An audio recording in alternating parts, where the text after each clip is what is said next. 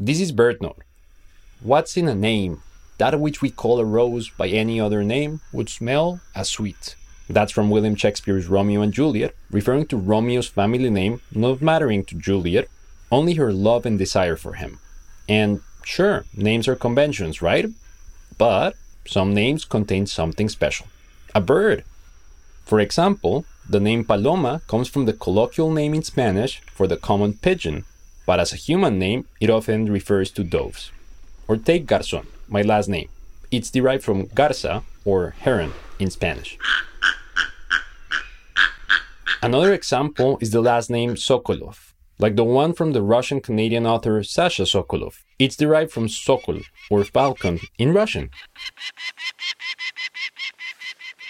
Another name you might recognize, Drake, is not only the name of the Canadian rapper from Toronto, it's also the term for an adult male duck. In the US, Tori could be short for Victoria, but in Japanese, it means bird. And then there's bird inspired nicknames. Saxophonist Charlie Parker, the American jazz legend, was also known as Yardbird or Bird. Some of his song titles reference the nickname, like the Yardbird Suite, Bird Gets the Worm, Bird of Paradise, and Ornithology. Names are important, and some of them carry a special legacy that of a bird. The show is also available in Espanol. Visit our website, birdnote.org, to learn more.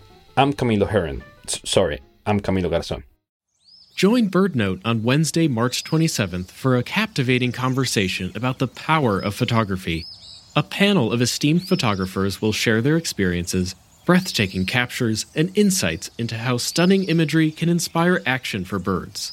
Plus, stick around to hear the winners of BirdNote's 19th birthday photo contest. Register for free at birdnote.org.